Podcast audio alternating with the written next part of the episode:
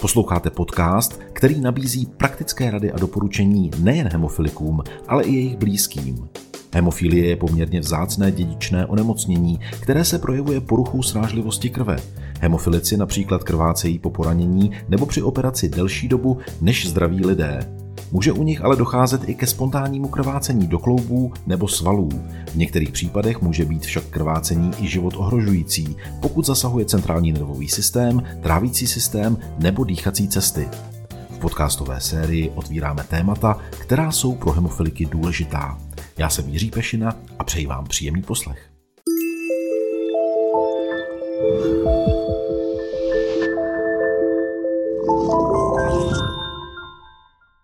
Hezký den. V cyklu Tohle můžeš a ne jak heknout hemofílii se dnes budeme věnovat roli zdravotní sestry v péči o hemofiliky. Jak se navazují dlouhodobé vztahy s rodiči pacientů nebo se samotnými pacienty? Jaké praktické věci musí zdravotní sestry řešit? A musí být zdravotní sestra také zdatným psychologem? To jsou otázky pro mého hosta, kterým je dětská sestra z kliniky dětské hematologie a onkologie fakultní nemocnice Motol, paní Veronika Čepeláková. Dobrý den. Hezký den, vítejte. Děkuji. Mě by zajímalo, co s vámi rodiče hemofiliků, nebo když už jsou starší, tak samotní hemofilici nejvíc řeší jako se zdravotní sestřičkou. Protože já si dovedu představit, že po rozhovoru s lékařem nebo s lékařkou se k vám vrací a třeba vám prozradí i věci, které by normálně lékaři neřekli. Eh, je to tak, určitě dost často, když sdělíme diagnozu opravdu malým dětem, tak ty rodiče jsou nešťastní, jestli bude moct to dítě chodit do školky, jestli bude moct žít běžný život, tak jako všichni ostatní. Takže to uklidnění, že tomu tak je, že se medicína výrazně posunula z dob, co se dalo načíst eh, anebo slyšet z vyprávění eh, starší generace, ať už třicátníků nebo čtyřicátníků, tak eh, teďka žijou úplně normální život a když tohle ujištění slyší nejenom od toho lékaře, ale i od té sestry, tak je to určitě pro ně povzbuzující a oddychnou si, že vlastně sice se jim život trošku změní, budou muset mít nějaké limity, ale nějak zásadně nebudou muset prostě to dítě omezovat z běžného života. Dalo by se vypíchnout něco konkrétního, třeba co je trápí? Myslím si, že opravdu ty hodně malé děti jako trápí, jestli je budou moct dát do školky, nebo jestli budou muset s nima být celý život doma, eh, jestli si budou muset píchat injekce nebo nebudou, jestli je to bude bolet. Ať už to, že dostanou ty injekce, které, bez kterých to nejde zatím stále ještě, tak to, že občas se stane nějaké, nějaký zdravotní problém, ať už krvácení do kloubu, do svalu, tak jestli je to, jak moc je to bolestivý, jak moc je to limituje. Vy jste vlastně taková velmi zpřízněná duše, protože vy si vlastně s těmi rodiči, když je dítě malé, novorozenec, začínáte budovat vztahy a oni pak k vám chodí pravidelně. Vy vidíte, jak dítě roste, jak chlapec roste. Um, Nakolik je tohle zajímavé nebo naopak náročné, že vlastně není to jako u chirurga, ke kterému přijdete, on udělá výkon a pak ho vidíte jednou, maximálně dvakrát a už ho nemusíte po zbytek života vidět. Ale ve vašem případě vlastně je to taková péče na hodně dlouhou dobu. Pro mě to je neuvěřitelně zajímavé. Já už když jsem byla ve škole a chodili jsme na oddělení ortopedické, kde jako ty děti už tehdy ležely dlouho, tak jsem se vždycky těšila, že tam bude ten stejný, že s ním navážu s tím dítětem tam, kde jsme skončili. A akutní medicína mě nikdy nebavila, protože přesně jak říkáte, je to jako přijde, vyřeší se, odejde a už se s ním vlastně znovu nesetkáte. Ale tohle to pro mě, že navazuju, kde jsem skončila, vím, znám tu rodinu, znám to zázemí, eh, prarodiče, rodiče, kam jezdí na dovolený, co bylo ve škole, eh, jaké kroužky ty děti baví, jaké mají zájmy. To je to budování toho dlouhodobého vztahu je pro mě velmi důležité v té práci, kterou dělám, takže eh, neumím si představit, že bych to nedělala a že bych měla dělat urgentní medicínu. To opravdu ne. Takže pro mě ten vztah pracovat na něm je zásadní. Já už jsem to v úvodu zmiňoval, vy jste konec konců to potvrdila, že u vás rodiče hledají takovou tu důvěru, ujištění, ale do jaké míry vy si připadáte jako psycholog, protože vy opravdu z velké části pracujete eh, s tou lidskou duší a to nejenom rodičů, kteří potřebují uklidnit, ale i těch eh, malých pacientů, kteří ve vás mají důvěru. Vy je pak i ale i edukujete, učíte, když už rodiče neaplikují lék, tak se učí sami pacienti ten lék aplikovat a vy jste tím, kdo je provází. Určitě je to tak a e, někteří ty e, rodiče, protože hemofilie se, nebo Willebrandova choroba se neptá, jestli je pracovní doba nebo víkend, takže občas musí přijít i na oddělení, kde nejsem a ty rodiče pak vždycky přijdou celý nešťastní, říkají, on tam se choval úplně jinak, než tady s váma, s váma prostě normálně funguje, domluvíte se s ním, tam se s nima pral, nechtěl s nima mluvit, nechtěl tam být, plakal celou dobu. Takže určitě i ty rodiče, i ty děti si myslím, že jsou klidnější, když ví, že tam jsem. A spousta z nich uh, opravdu říká, my přijdeme, když tu budete a pak se s váma bude učit, takže si to domluvíme, ale k nikomu jinému nás neposílejte. Jo, takže eh, máme i děti, který, eh, kteří chodí na ty aplikace, ať už na dětské středisko, nebo za nima chodí sestry z domácí péče. A je to tak, vždycky říkají, my bychom potřebovali nějaký váš klon, abyste byla tam, protože s váma to vždycky klapne, ale s těma cizíma eh, lidma, ať už se sestrama, s doktorama, tak i když tam chodí pravidelně, tak to je kratší výkon a vždycky vlastně jde o to, že tam proběhne nějaká ta aplikace, což ne vždycky pro to, nebo pro to děti není jako úplně pravidelný, vždycky je to nějaký diskomfort. Když to na ty ambulance, než se propracujeme k těm injekcím, ne vždycky všechny ty kontroly jsou o tom, že musíme tomu dítěti nutně něco dělat. Takže jsou i kontroly, kdy si jenom povídáme a ten vztah se navazuje daleko snadněji, když ví, že řekne, dneska nebude injekce, dneska nebudeme píchat, jenom zvážíme, změříme, prohlídneme, popovídáme si a nic jiného se nestane, tak ty děti si časem zvyknou, že to tak je, protože jim nelžem, takže navazujeme na to takhle odmala, jak prostě ten vztah jako budujeme, eh, děti i rodiče si zvyknou, že když řekneme, že to má být takhle, tak to tak bude a nebojí se. Což pak funguje úplně jinak a dobře se spolupracuje, protože já můžu s klidným svědomím říct, už jsem ti někdy lhala, nelhala, když řeknu, že to bude takhle, uděláme to takhle, když řeknu, že to bude trochu bolet a že píchnem, je to tak, když řeknu, že už to horší nebude, horší to nebude. Takže určitě jako pro, ať už tu spolupráci a tu komunikaci, a to navazování a spolupráci je tohle to všechno důležité. Nelhat těm lidem, říkat jim prostě pravdu reálně, jak to je. A mě teďka potěšilo nedávno, přišel jeden pacient, s kterým jsme dlouho bojovali uh, a Mysleli jsme si, že se bude těšit, až už ho předáme na dospělý, tak říkal, jestli je to, přišel a říkal, to už bude poslední kontrola. Říkám, no už jo, je ti 19, tak jako co? A on, já bych ale nechtěl, teď jako, protože nás zná celý život, bude jako v uvozovkách do neznáma, eh, ví, co od nás může očekávat a to pro mě byla velká pochvala po těch letech bojů, kdy jsme si říkali, to nemůžeme ani jedna strana ve zdraví ustát, tak eh, vlastně, že řekne, že od nás nechce, je vlastně milý a příjemný. Hmm. Hemofilici, kteří chodí do center, tak asi přesně ví, o čem mluvíte, ale pokud nás teď poslouchají třeba lidé, kteří to nikdy nezažili, mm-hmm a snaží si to představit, jak probíhá vlastně vaše koordinace s lékařem a jaké jsou ty praktické kroky, které zůstávají na vás, jako na zdravotních sestrách, protože zdravotní sestry v mých očích mají naprostou úctu a, a jsou to chodící andělé.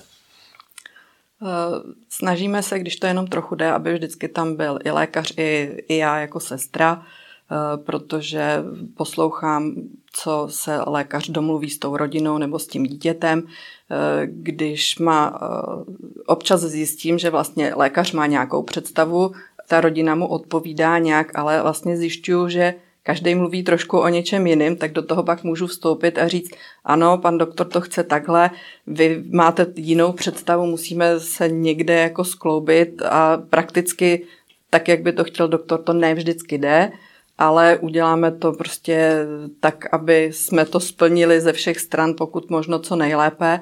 Takže vždycky je lepší, když jsme u toho všechny tři ty strany, protože každý do toho vnese tu svoji myšlenku a výsledek je ten, co si všichni vlastně představujeme.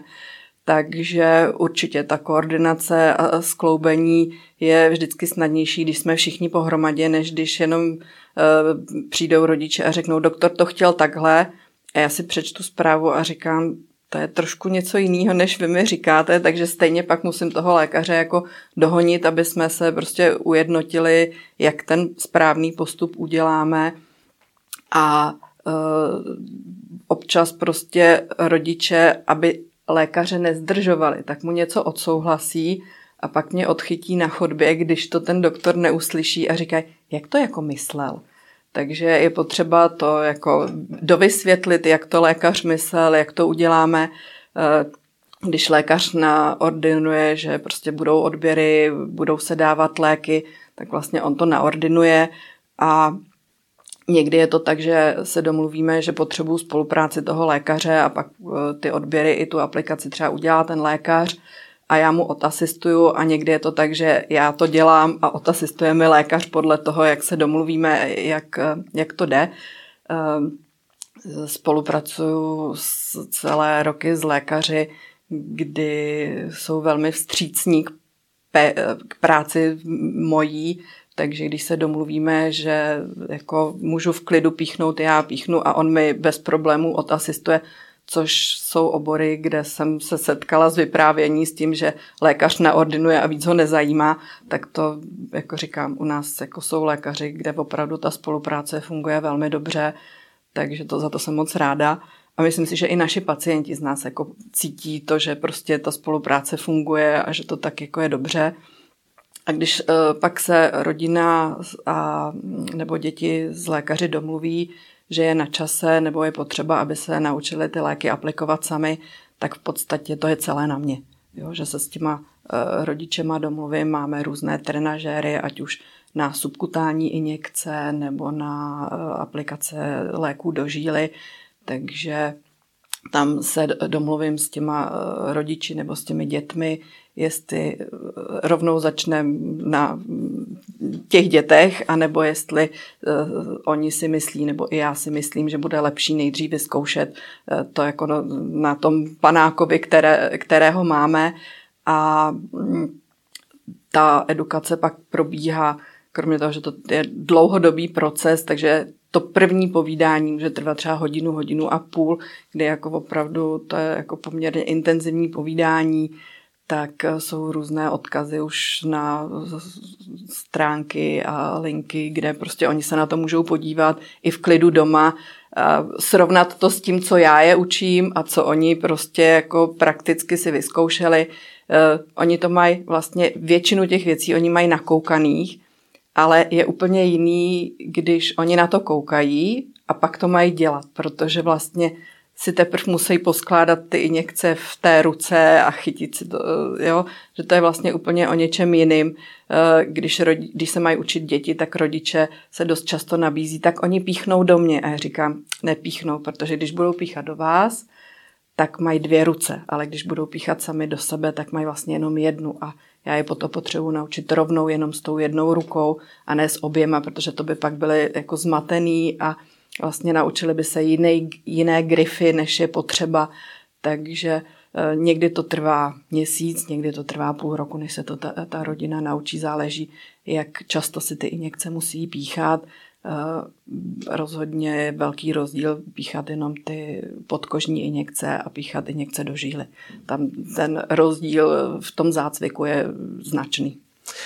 Jak jste hovořila o tom, že v podstatě doma mohou rodiče nebo i samotní pacienti sledovat internet, různé mm-hmm. výukové materiály, samozřejmě dostávají doporučené správné stránky, ale internet je plný různých informací.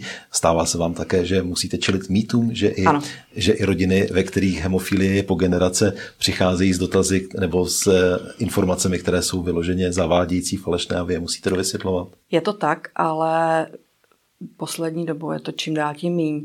Eh, myslím si, že ty odkazy na ty správné stránky, jak vy říkáte, je to povědomí té, té nemocné veřejnosti, jak já bych řekla, tak je daleko vyšší a uh, umí si hledat opravdu ty správné informace, aspoň co se týče uh, těch našich diagnóz. Neumím to říct, jestli stejné mm, poznatky by měly i z jiných oborů, to nevím, ale z oblasti hemofilie a Willebrandovy choroby, tak my vlastně už při těch sdělení té diagnozy těm lidem rovnou dáváme prostě poměrně velkou škálu, ať už odkazů, tak edukačních materiálů, takže rovnou je odkazujeme na ty stránky, které si představujeme, že by měli jako nastudovat, nebo když mají tu potřebu, tak načíst. Eh, spousta z nich už je teďka velmi dobře jazykově vybavená, takže hledají i ve světě ale zrovna ta, ty naše diagnozy jsou takové, že naštěstí těch uh, hloupých zpráv už jako jsou hodně upozaděné oproti těm, uh, co si představujeme, že by ty lidi měli chodit. Stane se to. Ale myslím si, že právě protože se snažíme s těmi lidmi vybudovat velmi dobrý vztah, kdy jim od začátku říkáme pravdu a realitu, takže nemají ty lidi potřebu jako hledat eh, tam, kde jim jako neřekneme a že věří, že když jako oni si nastudovali něco a my jim řekneme, ano, to platilo někde, nebo eh, to neplatí zrovna u toho vašeho typu, toho onemocnění, protože spousta těch věcí se dá jako vztáhnout na širokou populaci, ale nemusí se to týkat toho daného pacienta.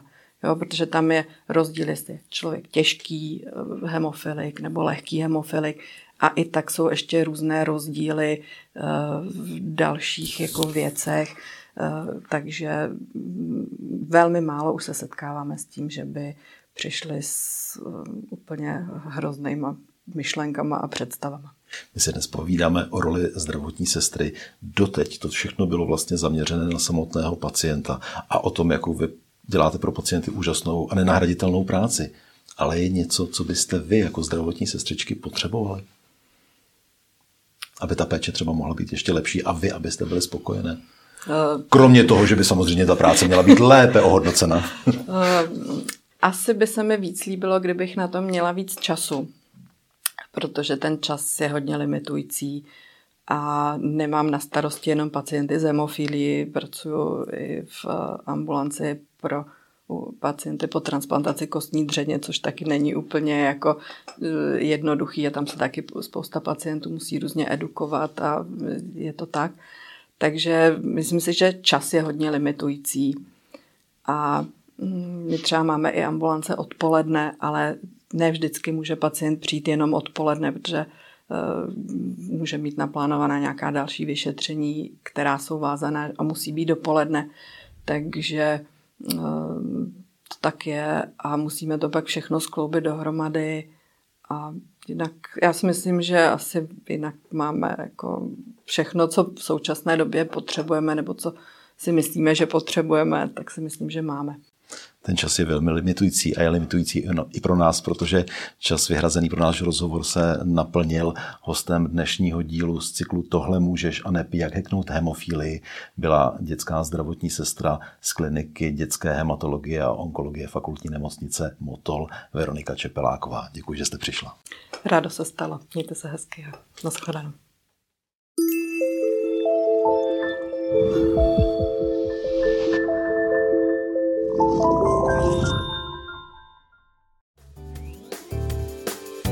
To je z tohoto podcastu všechno. Další díly najdete na portálu mojemedicina.cz a v podcastových aplikacích. Obrazovou verzi sledujte na YouTube a na Instagramu Tohle můžeš. Díky za to, že nás posloucháte nebo se na nás díváte. Naslyšenou se těší Jiří Pešina.